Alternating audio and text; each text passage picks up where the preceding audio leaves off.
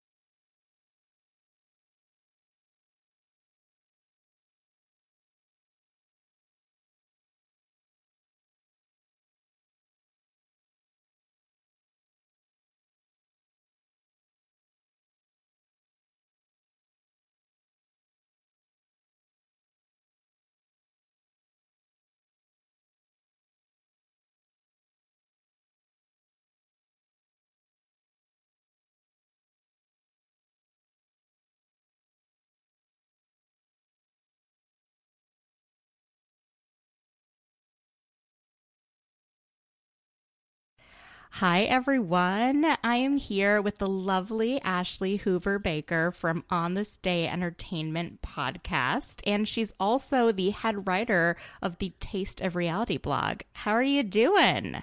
I'm excellent, Mandy. I'm so glad to be here. I know. We've had this set up for a very long time. So I'm thrilled to get to break down my favorite franchise, Potomac, with you.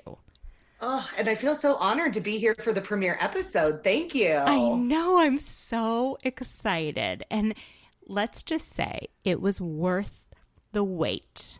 well, I think I might have a different perspective because I'm one of the newbies to Potomac. Like, okay. I just finished the binge, like, in the last six weeks of my life, with the exception of watching, like, current Ronies, current uh, New York's, uh, Ronies in Beverly Hills.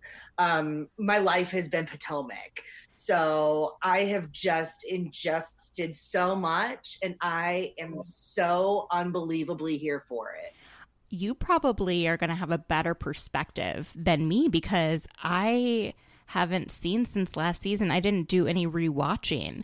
So I was just Ooh. letting it wash over me. I was so ready.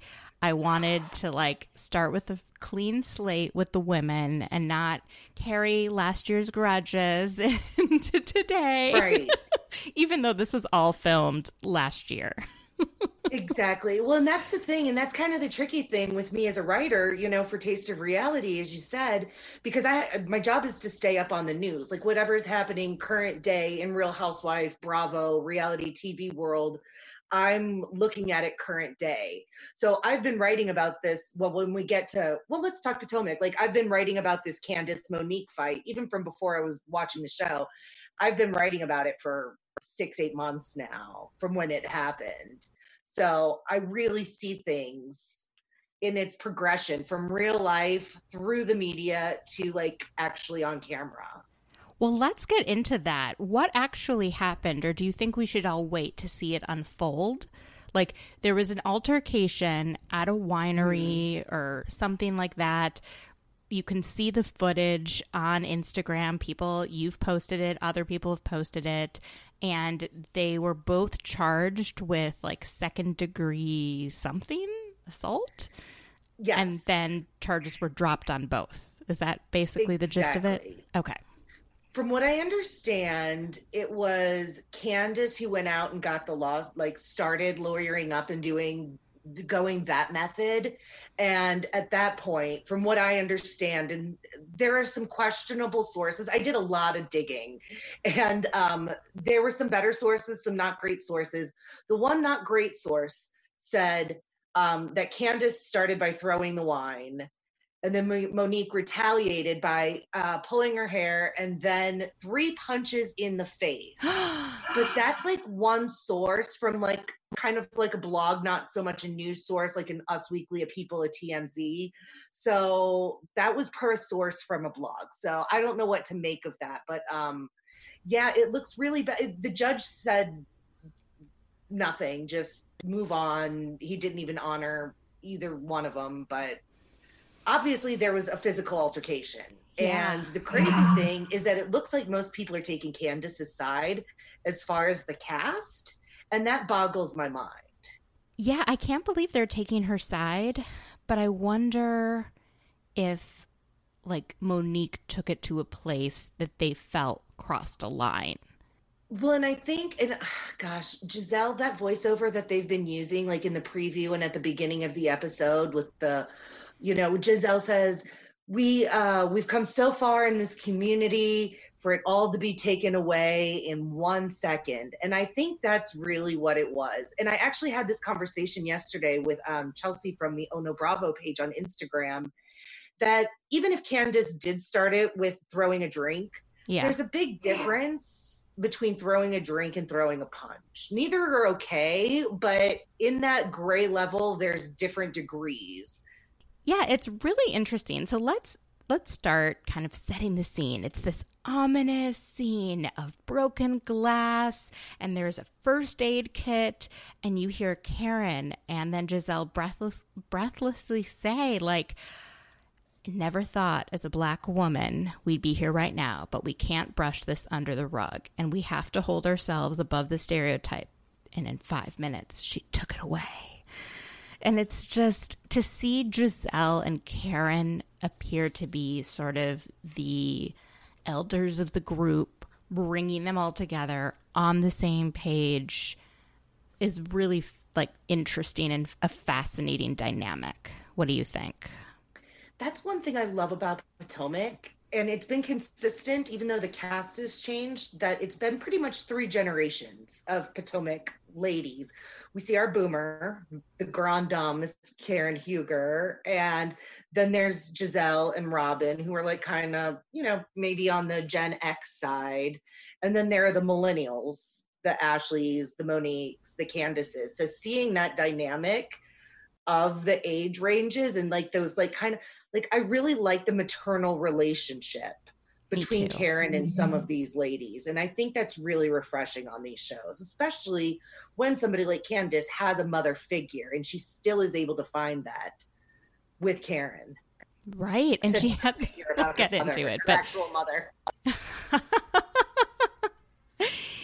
so then they do a timestamp seven weeks earlier. And we know whenever there is a timestamp, shit is going down. It means something great happened. I've never seen the producers use a timestamp and it's something, you know, not actually pan out to be dramatic. Agreed. So we move back seven weeks earlier, and Monique's pet bird, T'Challa, T'Challa? I, I know it's from um, the movie. What's the right, movie Black again? Panther. That Black Panther. But I was telling Ryan Bailey, I was on his podcast week, that when I saw it in writing, it made me think of challah, like the Jewish bread that you eat on Shabbat, like on Friday nights. Which is delicious, by the out. way. It's my favorite thing. And it I'm actually making some. My future stepmom, Joyce, isn't Jewish, but has taken it upon herself to learn how to make challah bread. And we're all going to do it together for Shabbat next week when I'm in Minnesota. So whenever oh. I, I kept seeing this bird, I just kept thinking of like challah. Challah. And then she's potty training this bird, which who can't she potty train, honestly? this woman, and I, and, and this is a very polarizing opinion. Typically, not always, I don't love seeing people's kids on Bravo. I know these housewives have children, but I don't need a lot of kid content on my Bravo screen. Fair, totally fair. Yeah, but for some reason on Potomac, I really enjoy the I enjoy Giselle's girls who are older now, but I really enjoy Mo- Monique's children are adorable and I'm obsessed with them. And I feel like I have a higher tolerance for watching kids on Potomac than other franchises. But that bird just really makes people like me feel bad about themselves. like she looks amazing. She has three kids, has this perfect body. I have two turtles and a dog, and I can't manage keeping everything clean and watered and fed and. Oh my god, you have turtles? More than I can handle. I do. I have two turtles. I used to have two turtles.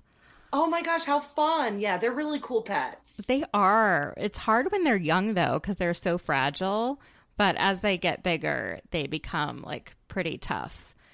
Yeah, yeah that's a whole other story, which I told actually on Hannah Brown's podcast. So if anyone wants to listen, it is a wild story about me calling the U.S. Department of Agriculture and reporting myself for buying illegal turtles by accident. Oh my gosh. I'm going to have to go back and listen to that. That sounds and, amazing. And I used like all of my tax refund money that year to buy a turtle topper condo for my 75 gallon tank that I had, which I bought from someone who was running an opium den. oh gosh. Because I hate when that happens. I was like it's like the most insane, like unplanned, bizarre I was doing HIV outreach. I was handing out condoms and talking to people about HIV testing, and I ended up buying two what I thought were miniature turtles. Turns out they were just babies. And then oh thousands of dollars later, money I did not have spent on creating an insane habitat for these animals. Oh my so, gosh. Okay, but that was I love it. so anyway, so I love meeting other turtle people. I I learned to really love them. They're such a fun, um, you know, underrated reptile. I agree. Uh, it's like watching your own per- personal dinosaur. It's amazing. okay, so we've got Monique and the bird, and then we see um, her bring the bird to Karen's house. And Karen has finally moved over back to Potomac, crossing over the river from Virginia, Great Falls, to Potomac, Maryland. And Karen's being so shocked at that bird, I rewound it like three times. Karen gives us the best facial um, expressions. Like her reaction shots, her eyes, and the way she moves her neck. Like I can just, I could watch Karen Huger on mute and enjoy every second.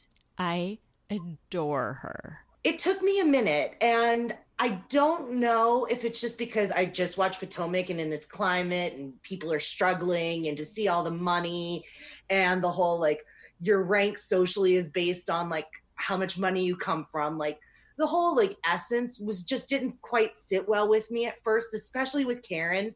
But season three, when we sat down at the press conference. Oh my God. And yes. in that moment, when I realized that she is in on the joke, and I pretty much like I think of Karen Huger as like the Mariah Carey of Bravo, in that like she's in on the joke. Like this is all part of the act, and that's why it's funny. Uh, people don't understand Mariah and think she's a terrible person and all this.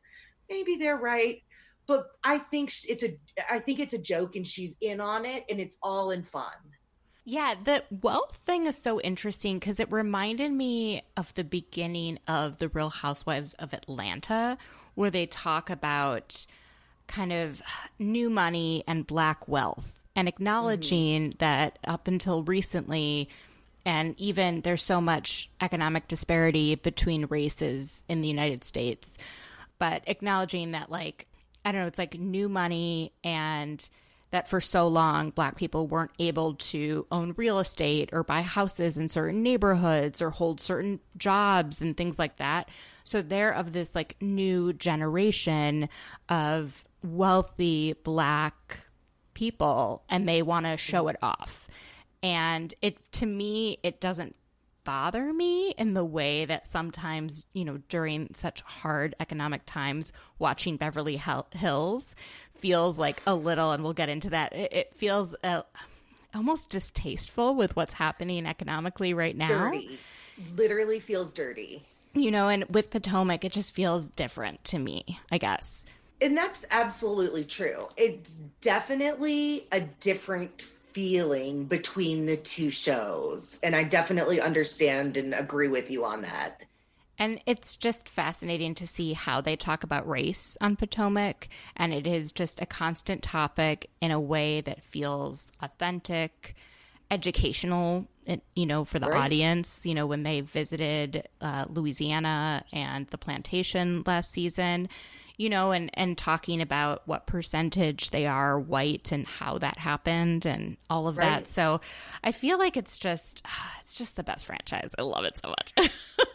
and I feel like going back to season one, the reunion, it was brought up by Katie and she said something to the women and i thought it was fascinating again just watching potomac in this climate right now she said why is everything always about race with you women and my jaw dropped mm-hmm. because like as i'm learning and as i'm growing as you know a basic white girl i'm listening more i'm being more aware and when you're a minority race is everything because your life is constantly working to just get to the same starting point as people like me that i just happen to be born with so to hear a black woman say that was really interesting and the women on the show were not having it. They were like uh-uh girl. And then you have Candiace come in season three and she just elevates it a bit. And you know she studied at howard and she feels very comfortable talking about race. And i really think that it's going to be interesting to see how she talks about things while the show is airing as well I agree, and I saw she just got a, accepted into some program uh, that she's going back to school. She just announced that, and I'm very happy for her, and I'm excited to see where that takes her. Oh, that's so exciting! I didn't know she was going back to school. Awesome. Mm-hmm. She just got some like um, I don't want to say scholarship, but some program that she was um admitted to. Awesome. That's so cool. Yeah, go girl. Um, so then we hear from Karen for the first time, I think, in five seasons now, that she actually is having some issues in, with her marriage and that it stems from the fact that they have a pretty big age difference. They're like 20 something years apart. And Ray is ready to retire and settle down, and Karen has started her fragrance line and is running around for, to meetings and traveling, and it's taking a toll on their marriage. And I'd never thought I would see the day where she opened up about the institution that she calls her marriage. It was shocking and very hard to hear because 2020, give us a break already. I can't handle Karen Huger not being okay after the way we saw that her kiss her man and the passion, as uncomfortable as that kiss was, the passion between those two, I really, and the fact that they've been through so much. Yeah. Financially, it's it's tough it's very tough and people who've been together that long it's not easy to see but yeah. i love that we're seeing it and it's honest and it's real i mean a 20 year age difference it's so interesting i feel like didn't their daughter just go away to school mm-hmm. so i remember my mom told me when we left the nest that you either grow together or you grow apart from your partner because so much of what you do together is based on your children. And that's the thing that mm-hmm. you have in common. And that holds you together and holds the marriage and the family together for many people. And then all of a sudden, the kids are out of the house and you are just stuck with this other human being who you've been married to, but haven't had a whole lot of time to focus on. And you either figure out how to move together and find common interests and travel together and do fun things, get re get to know each other, or you realize I have nothing in common with you anymore. Well, and I think there's also uh, the age difference, but then again, and then I think it's different between their generation and our generation but the fact that she wants to be not independent not saying that she's going to leave him or anything but like she wants to be able to do her own thing and have her name on something and be a part of like something bigger. And i think a lot of times men don't always love that. And if he's been used to having her around the house and tending to the needs of the house and whatnot like and all of a sudden she's busy and doing other things with other people like i feel a lot of times men get threatened. And yeah. i think that's probably a part of that too Well, then we get to see Giselle's house, which it's like I, it looked like a suite at the Hard Rock Hotel in Vegas from the early 1990s. Is that am I accurate on that description? You're very accurate okay. on that. I described it I described it as you know how like when it's come go back to school time and Target like has that section where it's all like get your college dorm room ready it reminded me of like a slightly more elevated version of that. Like it was like a fancy kind of like I'm going away. This is my dorm. It's my first place away from my home. Like it did not feel like an adult house. It's so funny. It's and it's just tacky. Like I think her style is tacky and for someone who is so gorgeous. I mean, she is a stunning woman. I find her to have poor style. And I don't think I have great style, but like I feel like you can call out Giselle. no, Giselle is definitely not a great dresser. And for somebody who's just aesthetically perfect as she is, it's very bizarre. She's got that two story master suite. Woo! I didn't even know that was a thing. Apparently, that's a thing. And I need to take some notes because that is one thing I would not mind. So she's back together with her ex husband Jamal after 12 years being divorced, and he lives in Atlanta. What do you think of that? I mean, you always want people to be happy, and you don't really know what's happening. But the second her girls said something, and she was just like, well, you know, we're the adults, we're going to make the adult decisions. I was like, but the fact that like your girls came to you and said something even if she knew what she was going to say, I think she should have.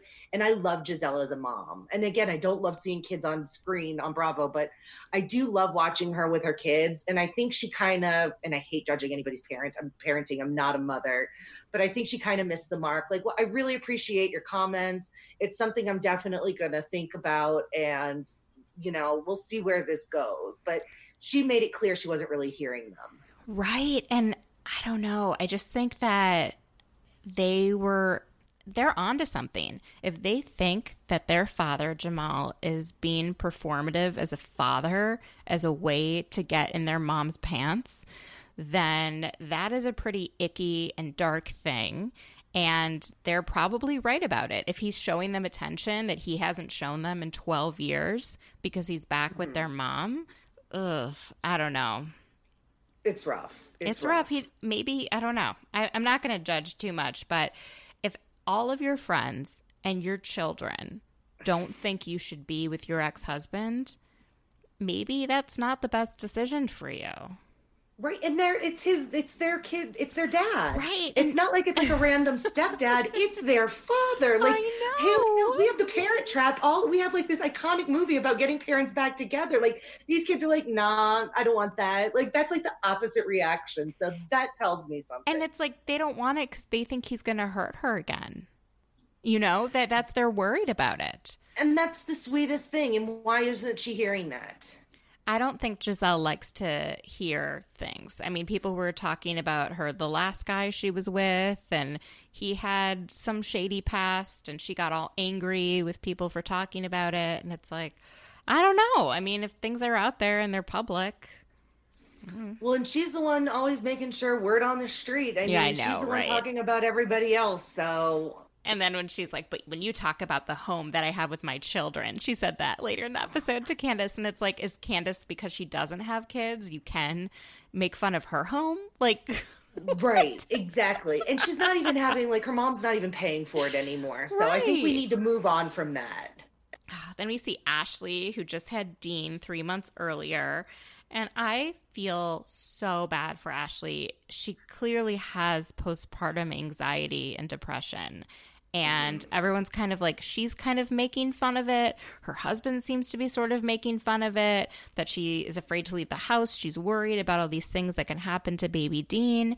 And i don't know i feel like no one's taking it as seriously as i think it should be taken I agree. I thought that was very str- and I feel for her. I mean, oh especially God, in the world yeah. we're in right now. I have multiple sclerosis, so every time I leave the house, like I'm so paranoid because just anything gets me so sick. Like just a common cold that would take a regular person 3 or 4 days to get over will take me a couple weeks. So, I totally understand her paranoia and wish people could try to at least try to put themselves in her shoes.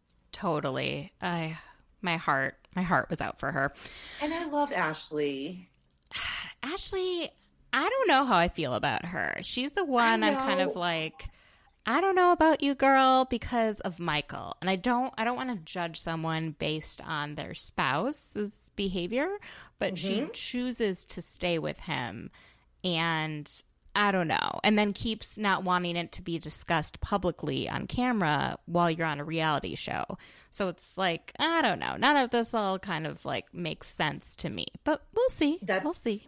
That's where it gets complicated for me as well. Michael is a terrible person. And when you choose that person and fight for somebody terrible, that makes me question you. But just, I, I think I would be friends with Ashley. I think she's cool. Oh, as an individual, she's she seems super cool.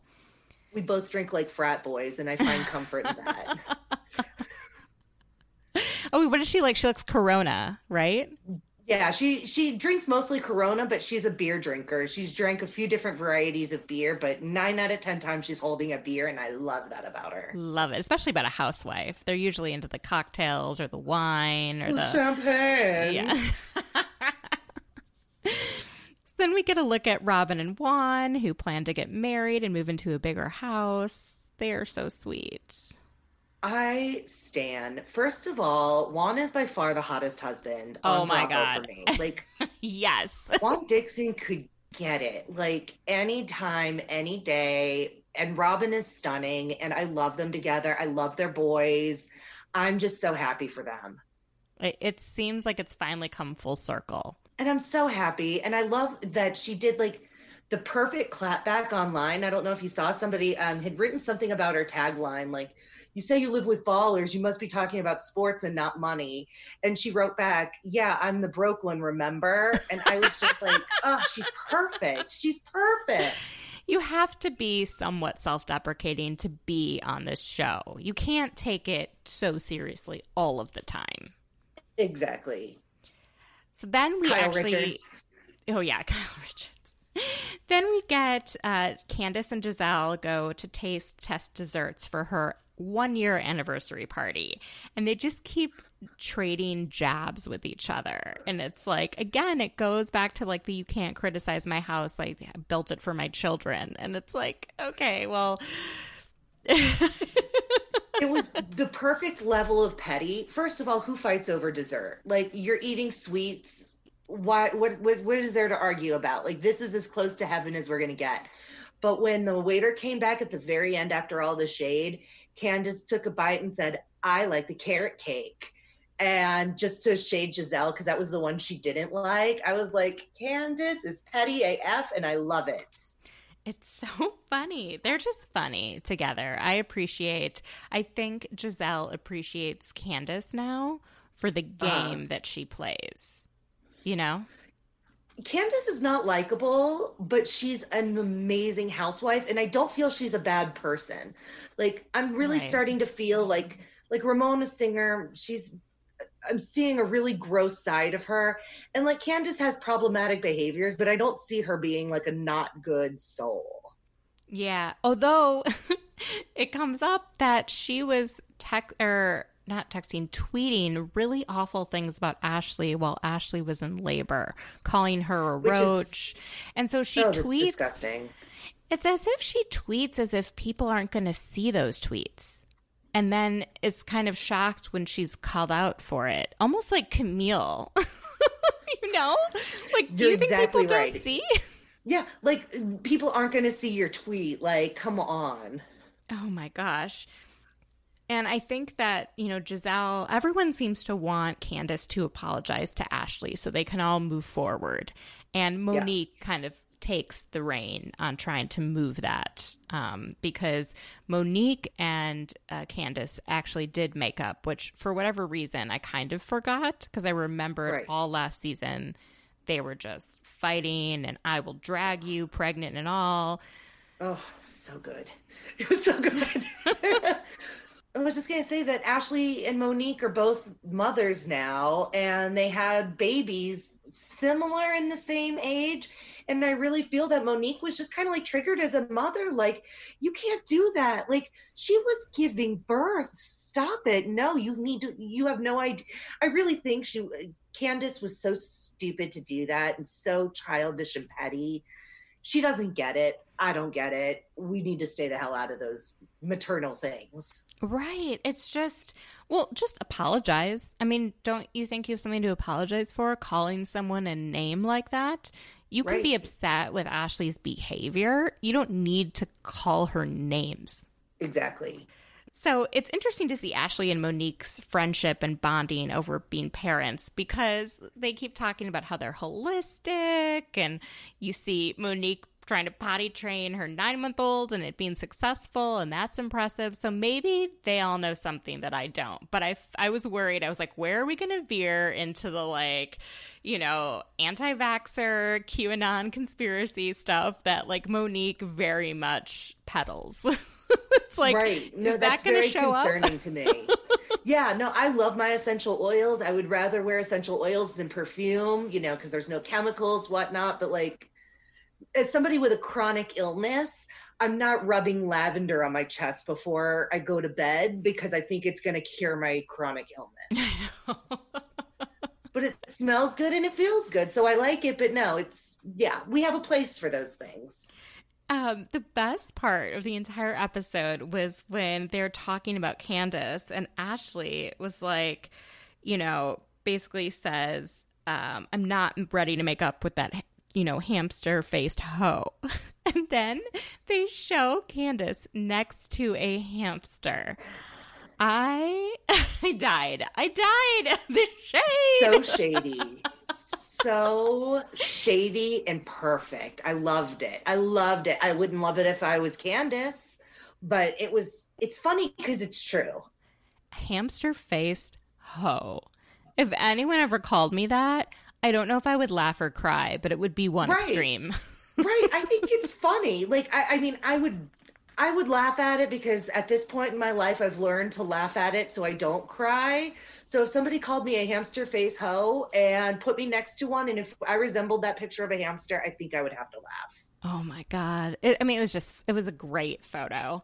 Um, oh, then perfect. we finally meet Wendy, the new housewife. So I am such a fan of this woman already. I cannot wait to learn more about her. You know, I live in DC, and Wendy is your typical DC person, I would say, in terms of career. Because when you mm-hmm. think about Beverly Hills, you know, you think about Hollywood and being an actor. And, you know, when you think about New York, there's Wall Street, right? And finance and fashion. And then DC, it's government. And so to mm. see, and Candiace has been involved in campaigns and things like that. So to see this housewife who is a professor and a political commentator, I'm like, damn, yes, that is very accurate to this city, you know? It's perfect. And watching her as the correspondent for like mainstream news channels, just going on and just everything she said, she said so eloquently with confidence, just such a, a well educated opinion. And I am just absolutely here for her which I feel like we're not used to seeing as a housewife. Although I have to say that Portia lately, when she goes on the news and is talking about Black Lives Matter, she is educating all our asses. Oh my God, on civil rights, on, you know, nonviolent, um, you know, actions and. Right. She's there. We've they're come incredible. so far. We've yeah, come so far. Lack of knowledge of the Underground Railroad to now. I mean, she really has come a long way. And then you've got people like Teresa Giudice or whatever, who like I would never listen to talk about anything happening in the world. She is by far, I think, the most uneducated, maybe because mm-hmm. she's ignorant. But I feel like Kelly Dodd's probably the most ignorant. I, I guess Ter- what I want to say is Teresa's probably the least intelligent of yeah. the housewives. She didn't know who Charles Manson was. Like, how do you not know who Charles Manson is? like I wasn't alive during that time. Neither was I. Like I know John Lennon is too. Like, is that crazy? I'm gonna throw in a Jimi Hendrix too. Come on.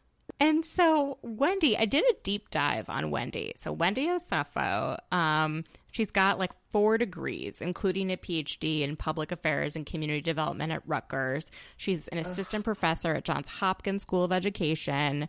Um, but what's really cool is she started, I think it's a nonprofit called the um, 1954 Equity Project.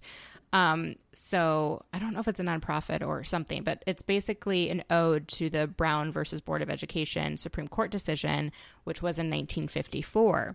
And so they provide tools, mentorship, resources for underrepresented minorities to thrive in higher education. And I just think that's a pretty awesome thing to do.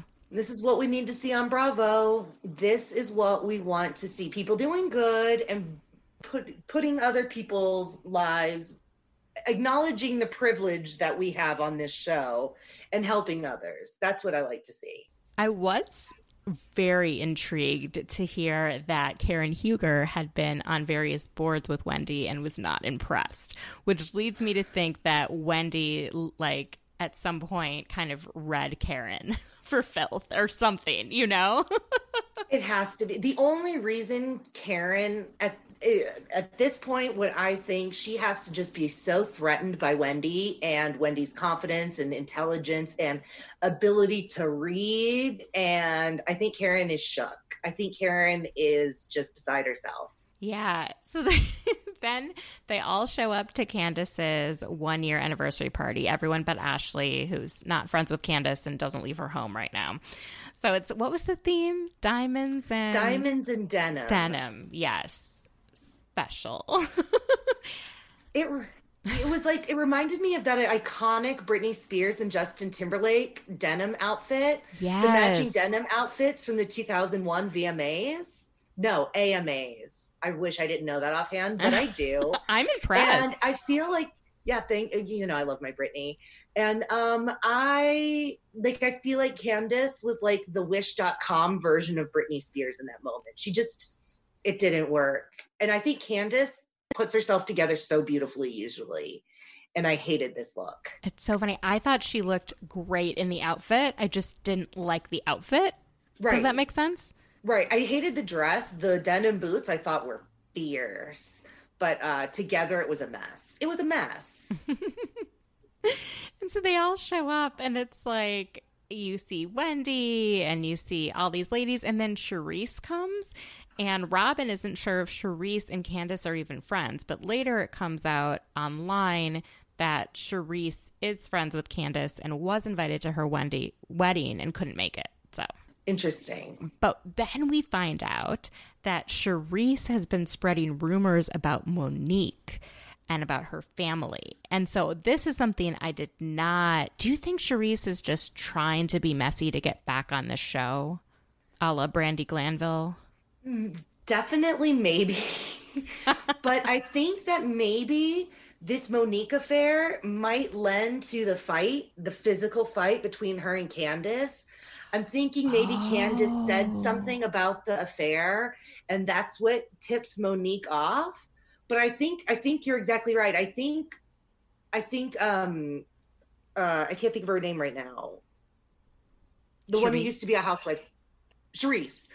Uh, Charrisse. I think she's trying to pull a Brandi Glanville and just start something to get on the show. And yeah, so I in, think in this yeah. episode, Monique, the, you see the they break the fourth wall, and you see the producer asking Monique, you know, what exactly are these rumors? Monique will not share. She will not say on camera. But in episode two, that was pre released, uh, she still won't say it, but Jill's like, I'll tell everyone. And it turns out that apparently Monique was seen around town very close with her trainer. And there was a rumor that she was having an affair with her trainer. So I thought it was something way worse than that because I feel like you could easily be like, no, that's not at all what's going on. You know, I thought it was I don't know something about her kids, something about who who knows. Right. Yeah, I found that I just don't know that she would ever do something like that. Like she has such a nice life because of her husband, the lifestyle that she has. A lot of it is because of him and his contribution. She has. I just, she's on a TV show. I just don't think she would go out and be that careless like being out in town. Like if she was to cheat, I think she would silently cheat and not like go out and be seen with. Okay, that makes a lot more sense. Like if she's close with this guy and they're seen in the same car, going places in public, he could be a friend. That's so, what I think. I just don't know why she's so bob. I don't know. Maybe maybe it's cuz I'm not married, but I feel like I wouldn't be bothered by people talking about me if I knew it wasn't true. Denise Richards. Yeah we'll get to that in just a minute. Um, so then we see the speeches at the party. We've got Dorothy, Candiace's mom, say that she's been married 35 years, spanning two marriages two husbands. Brilliant.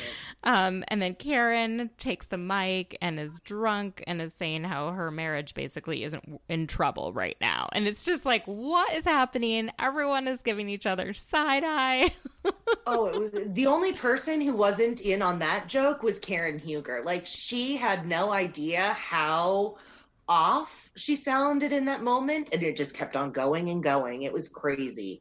And then we get dorothea saying thank you for like making love to my daughter. Like oh my god it was yes. all just so bizarre. I rewound i was like did she just say thank you for making love to my daughter? I was like i heard that right. Oh my god i get dorothy is so tr- such an interesting person but is such a troubling mom to watch it's very hard. It's very mother dearest. It's but Candiace let it happen for too long. And the fact that Candiace took her money for so long, Candiace is a big part of the problem too. Also, if you guys want to listen, Megan O'Donnell and Cara Berry um, are doing a podcast series called Mommy Dearest on various housewives and their mom's relationship. And they did oh, one God. on Candiace and Dorothy, and Moni Marcus from Mixing with Moni is on that one. So you can Ooh, go to Bravo Happy fun. Hour and listen to it. It is fantastic. Love it. I can't wait to listen. Any kind of final thoughts on Potomac, what we're going to see?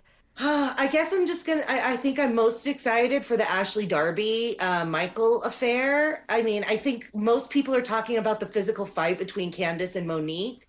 I am very interested in this Ashley Darby she just had her first baby and all of a sudden her husband is on video with shockingly another woman. I mean i don't call it a man but he neither here nor there. He was in a hotel room and out drinking in a casino with another woman. I can't wait for it. Poor ashley. I think she'll never leave him. I don't think so. And that makes me crazy because she could do, she could literally be with any man she wanted to be with. And she's with the alien, like thumb person. Like he looks like, he looks like a gargoyle. Like he's very. No, it would be different if he was nice and treated her well. But because he's so mean to her and right, he gaslights her. I mean, he cheats on her. He grabs a cameraman's ass and then he makes everyone else is crazy, even though there are multiple witnesses, there's multiple right. people who see things, and it's always everyone else is out to get him and they're making things up. Right. How could every single season there be a problem with him? I, will never get over the fact that he wanted her to like disown her mom essentially and like cut her off and like not support her, like not help her during transitions. Like, I just thought that was so cruel. Yeah. It's uh that's also another but it seems like her mom and her have a good relationship now and everything seems fine and you know, I understand putting again, it's probably a boundary issue with her and her mom, but just right. the opposite way. Exactly. As Candiace. Shall we get into the Real Housewives of Beverly Hills? We shall. We shall. I again, it starts with a timestamp, so I'm thinking this is going to be an incredible episode. But I don't know. It just I'm not. I'm into it a little bit, but I feel like because we heard so much about this before it aired, it took some of the I don't know what out of it. The excitement, the sparkle has dulled. Yeah. It's, this is what we've been waiting for, and now that it's here, it's just like eh, I don't hate it. Like it's so much better than last year, but it should be so much better. I wish that the people and the women of Beverly Hills and the producers and everyone around them would just shut their mouths and let us watch it on the air. Like, I don't like that they leak so many things. You know, mm-hmm. we knew that Candiace and Monique had an altercation, but not a whole lot was leaked about what caused it, you know, anything like that. And right. I would prefer to watch it unfold on camera. Amen. And I blame Brandi Glanville for all of this because she has been just posting so many thirsty things and just trying trying so hard to become relevant whether or not it's true she's been trying so hard and it's taken a lot of the pizzazz away from it yeah, it's just, I don't know. It's not as fun to watch. So, 30 minutes after dinner, they split up into two rooms Kyle's suite and Garcelle's suite. And Kyle's suite is Kyle, Teddi, Sutton, Rinna, and Erika. And in Garcelle's suite is Denise, Garcelle, and Dorit. Where would you go? Definitely with Garcelle and Denise. And it was Dorit, I think, mm-hmm. right? Yeah, Dorit that's where I would go. Those are the real people. Like I really feel like both of those women were concerned for Brand or for uh, Denise. They wanted to be there for her. And the other room, though I think some of those women are really nice, good women that if they were in Denise's room, they would have been good friends to her. But I'm just I'm so over the mean girl aspect on this show and just the holding on to petty stuff like I, I just honestly, I really, I've never liked Teddi, like all of us, but after last week's episode, when she just, when she was hurt about her feelings were hurt, and as a result of her feelings being hurt, she exposed this thing that was nobody's business about somebody else's sexual activity that should not have been brought up at the table, as Sutton would say. But um, yeah, I just wouldn't want to be around Teddi. I think Teddi's just. the. I know. I do want to be around Sutton though, so I may have gone to the other room to to hear right. what Sutton had truly heard. oh gosh, God, I love me some Sutton. I have turned around on her. Wow. Yeah, I have to say, I've always liked her. I, I since yeah. the first time we met her, I just I hit it off with her. I guess I've been kind of bewildered by her. I didn't mm-hmm. hate her. I just didn't get her, and I don't think I ever will get her but I appreciate her now for what she brings. Exactly. Exactly. So, um, it's interesting. Lisa Rinna said that she was tortured with all of it. And I actually do believe, in a way, that she realized that she was going to have to choose the show or her friendship with Denise. And she chose the show. And it's interesting because she's had a lot of real life off screen friendships with co stars, like with Eileen, with Erika Jayne. So it's interesting that this was the one that she chose not to kind of stick her neck out for. It's really upsetting. Like I and I love Lisa Rinna. I'm so disappointed in her this season. I love the fact that she makes great TV and stirs the pot, but I feel for Denise. I think Denise has been an amazing mother. She took care of Charlie Sheen's kids when uh like his kids with another woman. Oh, like when both Mueller. of them were unable to care for their children. Denise took them in and cared for them. Like I feel like Denise has done so much to protect her children from the insane life and surroundings that they have. I just I, I'm so far on Denise's side on this, and I'm just done with those other ladies except for Sutton. I think I'm in the middle. Like, I believe Denise is lying, and I wish she would shut up because every Right. time she tries to explain herself, it further exposes the lie. Right. I wish she would own up to it because that would kind of end everything, right?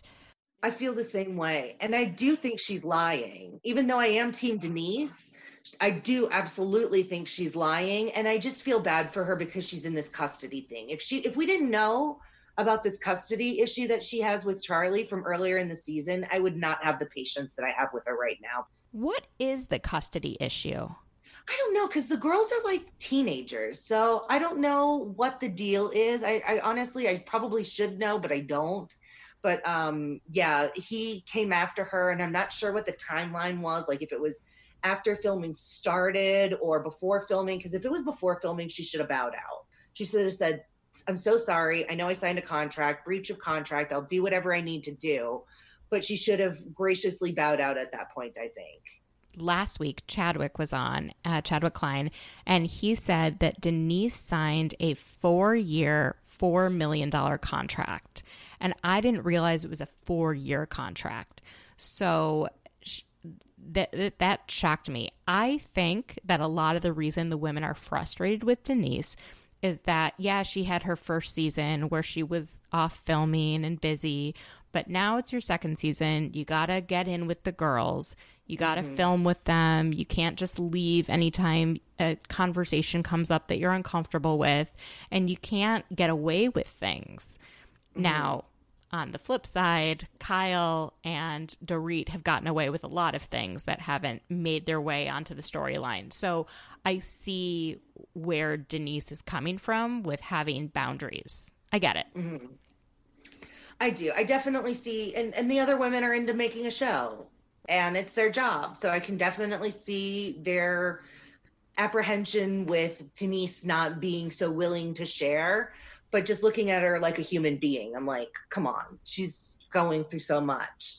But at the same time, I'm kind of like, well, Denise, you shouldn't have taken the $4 million and gone Right. on this show when your kids aren't 18 yet and you still have an ex who is volatile. Like, And, that's Come a great on. point. You know, You're- that- it's a great point. that annoys me because Mhm. you know, I think Rinna has been very transparent on the show more than probably a lot of the other women. And so she's like, Hey, I had so many things about my life exposed that I didn't want to. I came across looking mm-hmm. terrible with the Munchausen's accusation. You know, I had just so many things. And you come here and you only show a certain side of yourself and then you shout bravo bravo bravo whenever a conversation comes up that you don't like so you're getting paid more than all of us and then you're not doing the work and i think that's why they're so frustrated with her Makes sense. I'd be frustrated too if it came down to money. You know and i think that actually has a lot to do with it because lisa rinna was so pissed last year because she felt that lisa vanderpump was doing all the things with the dog because of a spinoff and that ended up being true. So i get it. Like they don't want to be used and not you know valued the way that the other talent is valued. Exactly. So Garcelle asks uh, Denise, you know, is it true or not? Is it true? But she said, like, why would Brandi make up this rumor? And then will there be text messages? Um, which is funny because Brandi did release text messages, didn't she? Um, in modern day, seeing, I think she's teased them. I don't think we've seen them. Okay. Um, yeah, it's so interesting just to see the different groups of women and uh, yeah.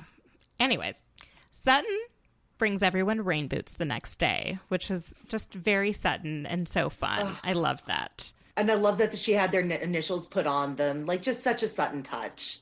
She's she's fun. Um, then we finally get to see Rinna go over and see Denise. Um, what did you think of that conversation?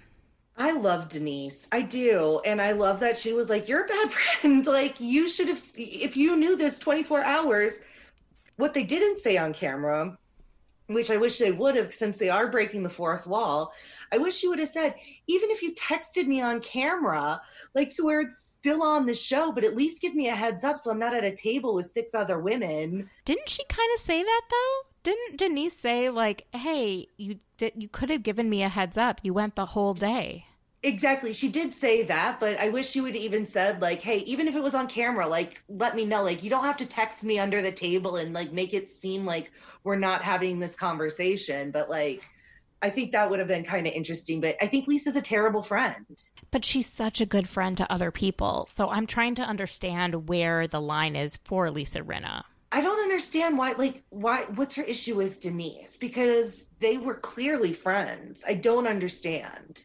I think there's just other things. Like I think Erin's behavior is mm-hmm. some of it. I think how she's refusing to do her job that she's getting paid right. money for. She's not filming and, with all the women. She's right. leaving. She's, you know, shouting bravo and yelling at producers.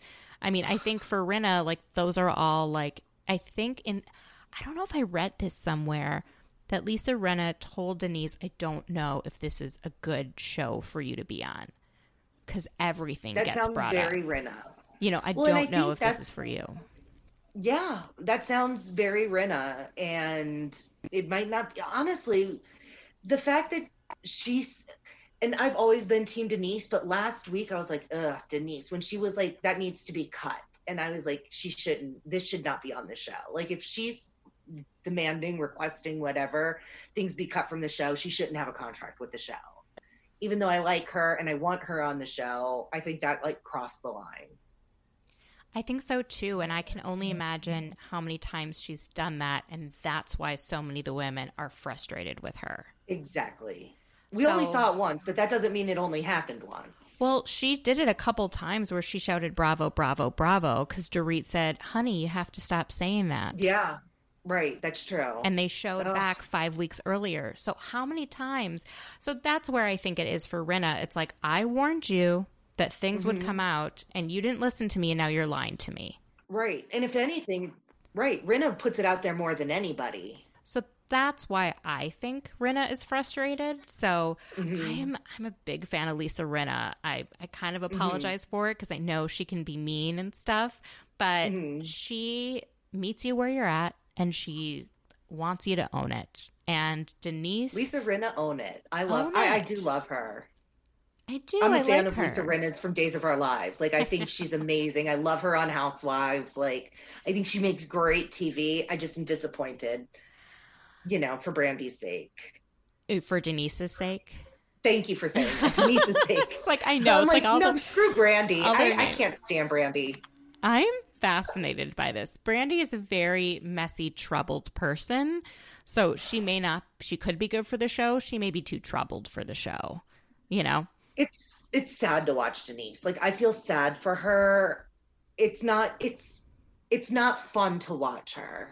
She also, it's definitely not fun to watch her, but she also comes across to me as someone who's always gotten her way in how she is portrayed.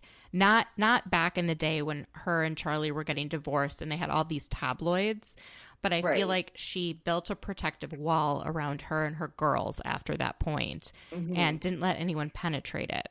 And then I think maybe she thought it was safe to kind of step outside those gates, and then it clearly isn't. But at the same no. time, then don't run around with Brandi of all people. That's what gets me. I'm like, she chooses the most toxic people. She chose uh, Charlie Sheen. Mm-hmm. She's married to crazy big dick Aaron. And you're going to go dip in the lady pond. Of any woman you could have, you're going to go for Brandi Glanville. Like her judgment is really, really. She must have some real like issues. I know. like just seeing the people she picks. Yeah, something's going on there. Yeah. so yeah, I agree. Rinna maybe should have given her a heads up, but it was good TV to, to see her TV. be shocked at least because she was so right. shocked. That reaction, like, it, if anybody believed it didn't happen just based on Denise's reaction, it's like, obviously they slept together. Like, obviously.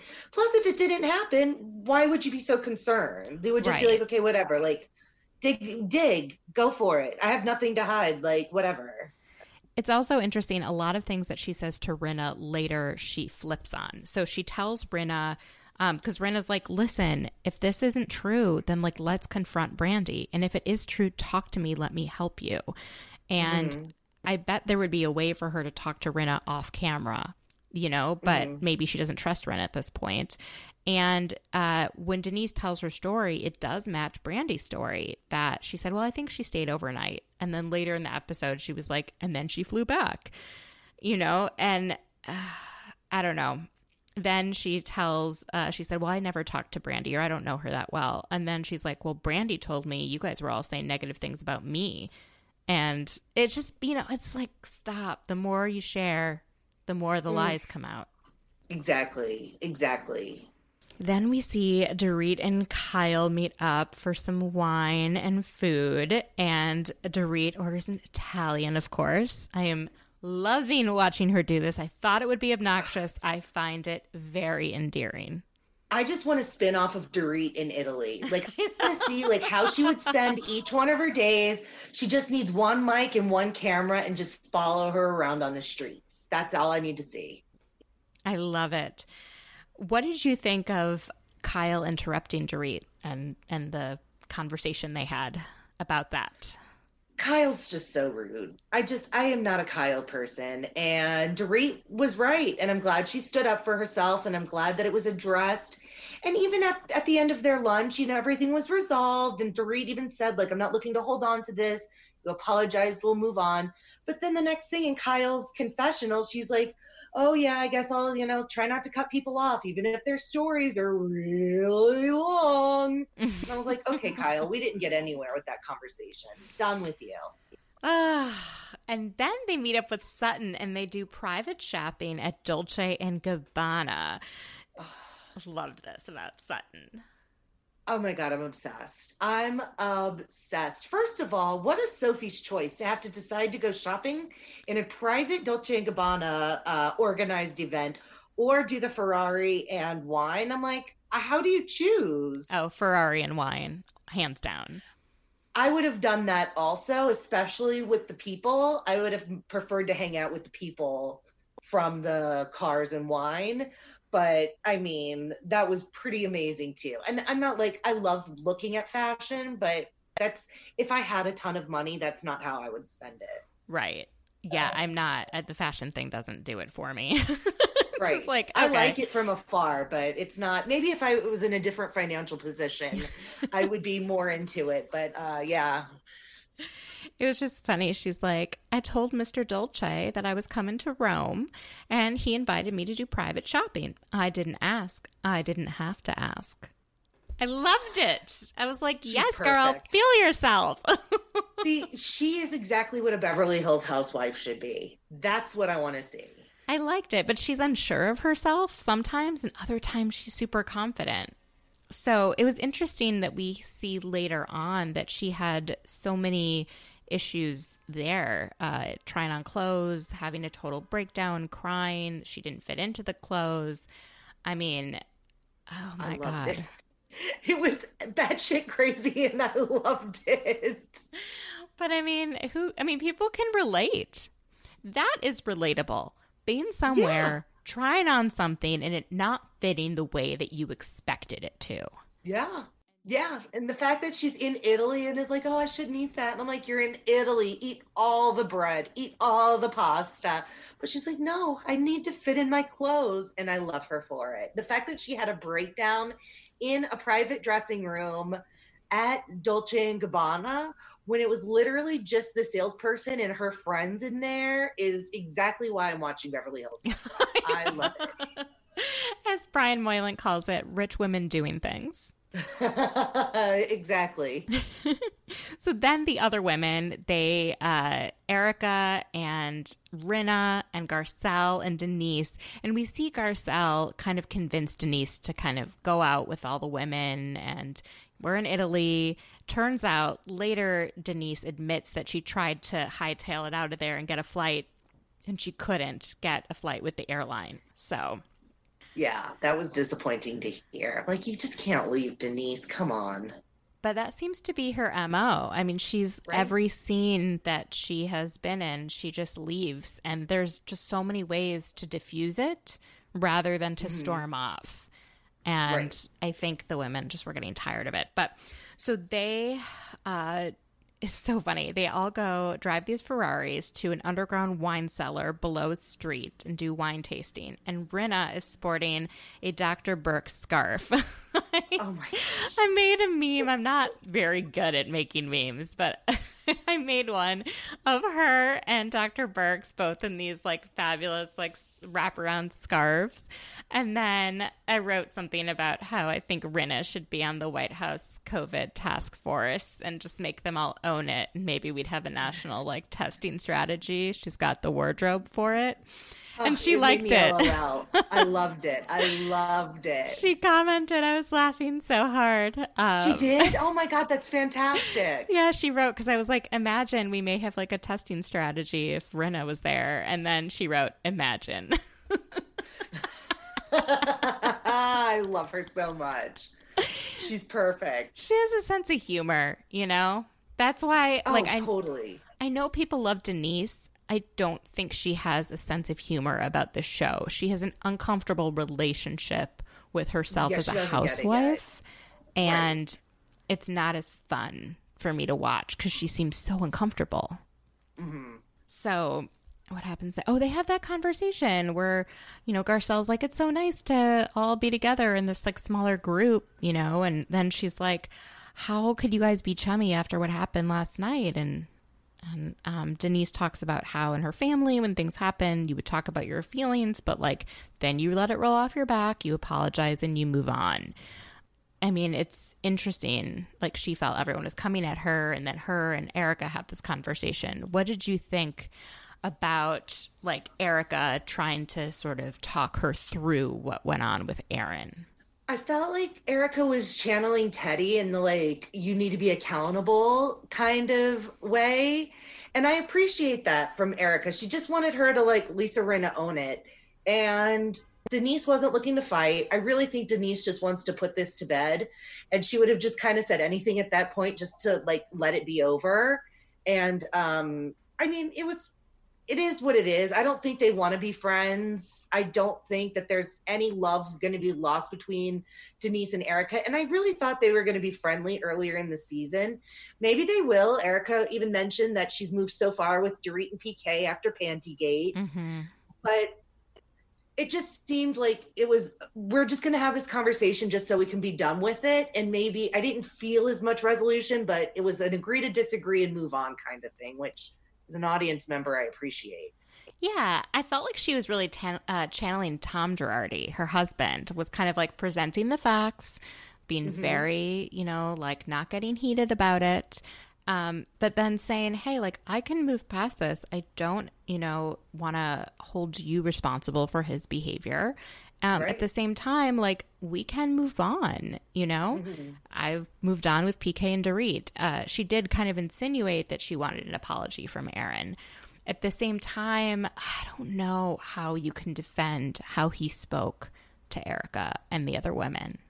It's undef- It's not defensible, even if you loved uh, Denise. And I think it was even really generous of Erika to say that. Like in her confessional, she's like, I think he was just sticking up for his wife, which I can appreciate.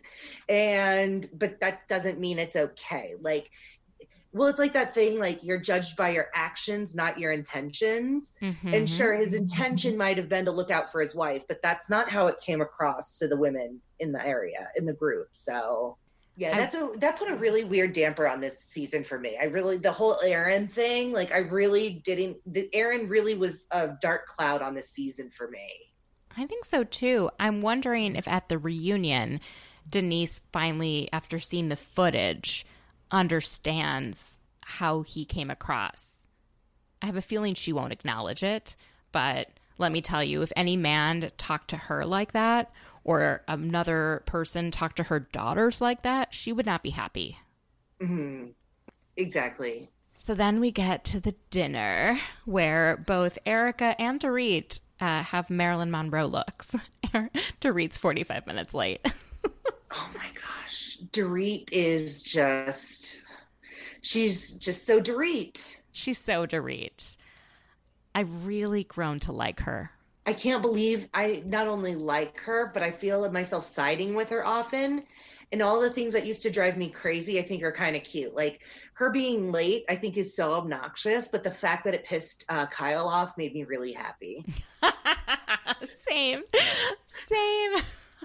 Love what that. Kyle's issue? Like she is so like upset about Dorit's glam. Like I don't know why that's such a trigger for her. I feel like it must go back to her childhood and Big Kathy and her sisters or something. Like everything with Kyle seems to go back to her troubled childhood as a, you know, sister of a star and as a child star in her own right. Oh, it's fantastic. See, that's when Kyle's at her best. I want Kyle in the dynamic of a sisterhood.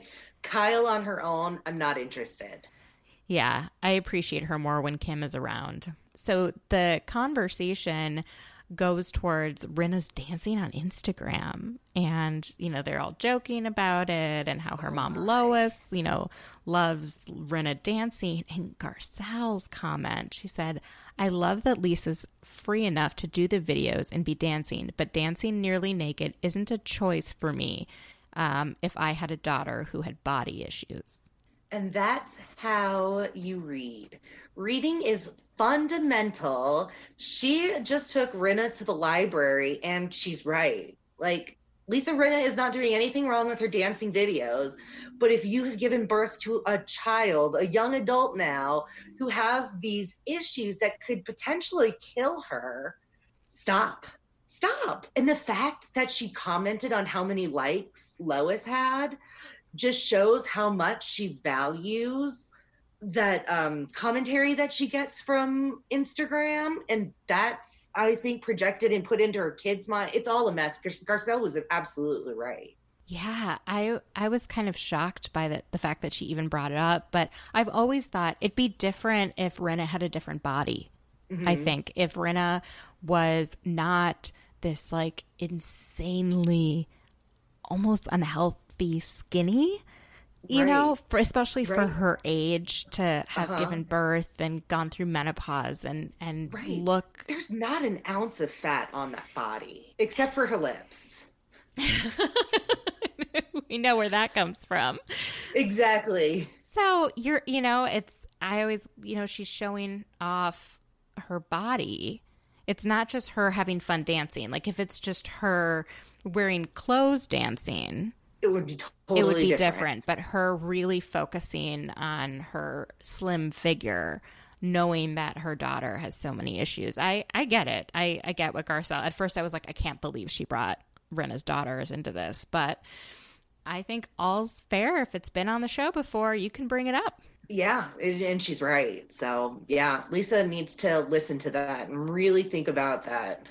Then Erika kind of brings up to the group the conversation she had with Denise about Aaron and Teddi is not having it. She is just like, Denise is like, he has so much respect for all of you. And Teddi's like, he doesn't. I don't know why. Denise is just full of shit with a lot of things. Like, she is a likable person and she is really fun to watch on camera. And I am rooting for her. She's an incredible mom and, you know, mm-hmm. she's a mm-hmm. good human being But my God, she is so full of shit. I would be so frustrated to watch her behavior does not line up with the words that come out of her mouth and then specifically in this last segment of this episode, she just every time she opened her mouth, she sounded more and more ridiculous. She dug another foot in her grave as far as her relationship with these women and her case in this. Like, she's done. She's done.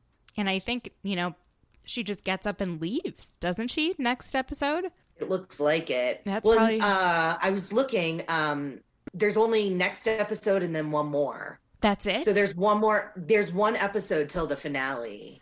Oh my god! So this That's, is almost over. I, it seems like it kind of happened pretty quick. It's a shorter season. It feels that way. I think maybe because there was that break, so we're only like six or seven episodes in now since the break, so it feels really short. But Got but it. even still, it might. With yeah, it does still feel like a short season, though. You're right. Yeah, it doesn't feel as long as some of the others. Right then it comes uh, Kyle is talking about how upset she was over what happened and I'm like, "Oh my god, Kyle, you can't make anything without centering yourself. This had nothing to do with Kyle." And Garcelle's like, "You know, how do we move forward?" And I agreed with Garcelle basically every time she talks. she was like, mm-hmm. um, you know, she didn't think Denise defended herself well and wishes she would have been like, this is what I did. This is how I feel. This is what I didn't do. And you guys are crazy. Let's move on. But because right. she's caught in a lie, I think she's having trouble. Exactly.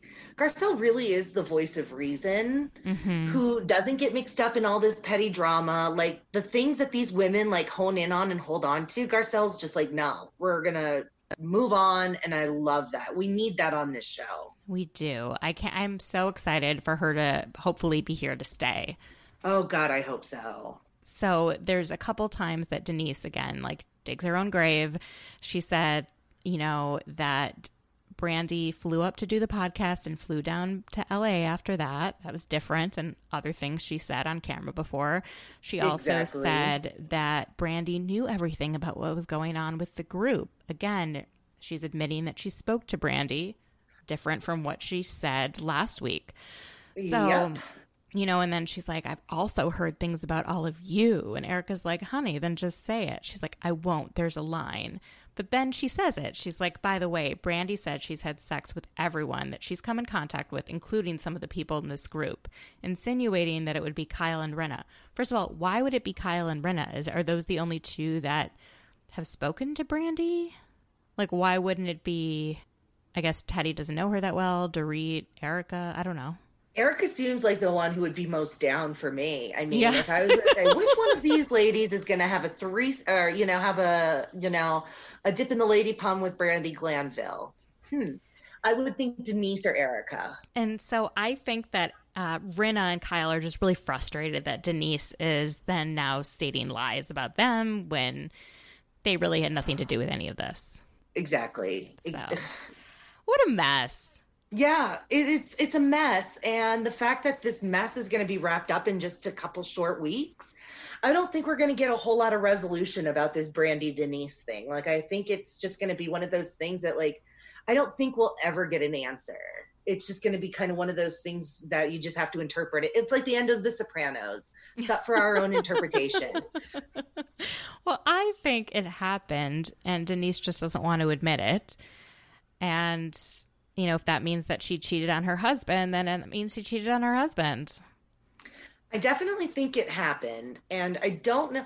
Brandi keeps on saying she's got receipts, but like all she's really shown is that like blurry ass picture. And, you know, maybe a while ago she did send some, uh, share some text messages, but there was nothing on it that was like blatant, like, hey, was, I, I don't remember. No, seeing- I think it was proving that she stayed overnight in Denise's okay. room. Oh, okay. Well, yeah, that's already been. Deb- well, and a lot of people are talking about the timeline on all these things, like because they went to BravoCon and they went from BravoCon straight to Italy. But then they're saying that the uh, scene at Kyle's house with Brandi, Kim, Teddi, you know, it is saying the whole revelation, like that was a pickup scene and that was shot after the whole thing. The whole timeline is very strange. So, and then Sutton says, I heard this rumor two years ago. Did she really say two years ago? Did they even know each other two years ago? But like, why would Sutton make that up? And even Sutton's like, no, my friend has nothing to gain out of this. Like, if my friend said she heard it, it means she heard it. It doesn't mean it's true, but it came to my friend. And I love that Sutton was like, I would never mention that at the dinner table. oh my God. Where do we go from here? I don't know. I don't know where we go with this franchise. I feel like this franchise needs a really I, I, think, and I liked Lisa Vanderpump. I was never like a huge Lisa fan, a huge Kyle fan. So that whole thing last year just didn't really interest me. I think this season being like Kyle on the throne is not working. Mm-mm. She is not a strong leader. She needs her sister on the show with her for her to be interesting. I'd like to see Garcelle take the lead spot next year. Like I'd like to see the show around Garcelle. I think she's phenomenal. She's interesting. And the best part is that she's nice and she thinks about people's feelings. And I think that's a switch on Bravo that I'd like to see, not just rewarding bad behavior all the time. I also really want to see Cynthia Bailey join the cast of Beverly Hills. She's already in LA. She's friends with Garcelle. It makes sense bring on I love Cynthia and I don't love her on Atlanta. I did for a while, but that dynamic just isn't fitting for her anymore. It doesn't make sense for her to be in Atlanta with her daughter and her uh, fiance living together in California. Come on. Yeah. Let's bring her on Beverly Hills and That's see her get clammed idea. up and uh, that'd be so fun. Here for it. Here, here for, for it. it. So Ashley, thank you so much for being on this week where can everyone I love talking to you. Thank you. I love it. We just need we we just keep it keep the DMs going, chatting while we watch these shows. Perfect. I love it and I love following you on Twitter. I am here for your commentary on all things. Oh god, too much COVID commentary. I need to chill out. no, I love it. I love it. I love hearing from educated people who actually know what they're talking about. Well, thank you. That's so sweet. It's true. Um, I aspire to be as educated as uh, Dr. Wendy. we all aspire we all, to be as we, educated we as Dr. Wendy. Wendy is a goal for all of us. Well, where can everyone find your podcast and where can they find you on social media? Um, the podcast is well anywhere you listen to podcasts. You can find it on honestdayentertainment.com. That's where you'll find the articles I write, all the reality articles I write for Taste of Reality, podcast episodes, uh, live events, merch. And I'm on social, um, Instagram, on this day entertainment. I think Twitter, it's on this day and you know, so many letters. And uh, Facebook, on this day entertainment. And there's a Facebook group called the Fanny Pack, where a bunch of us fans get together and talk about all the things in entertainment that we love. Oh, I love that. I feel like very Jessie Spano. Like I, wanted to be like because I'm a fangirl, but we have guys in the fanny pack. So I'm like, are we fan girls, fan boys, fan persons, fan people? I was like, we are just like a, fac- a pack of fans, and I was like, we're a fanny pack, and I love a fanny pack. I've been a fanny pack enthusiast for at least a decade. And my friends have made fun of me for it for so long, and now that they're like stylish, they I'm are. just loving this. I'm loving it. People it. wear them like on their hip, like to the side. It looks Those good. cool people. yeah, I don't know if I could get away with across it. their chest. See, I have a belly, and I love a fanny pack because it hides my belly, and it's very strategic, and you get to be hands free, so it's a win all around. Yeah. Oh my gosh, I'll need to go join the fanny pack after this. Please do. Oh my gosh. We just got a new member, Mr. Martini Mike from the Real Housewives of New York. He's now Ooh. a member of the Fanny Pack on Facebook. And Martini I am Mike. dead. yes. Martini Mike, I died. I was like, oh my God, Martini Mike is a yeah, awesome. I'm totally going to join this. Everyone, please go join the Fanny Pack on Facebook. Yes, yes. Well, thank you so much for joining and for gabbing all things housewives. Always love oh. chatting with you. Back at you, babe. And have a wonderful week. Thank you. You too. Stay safe.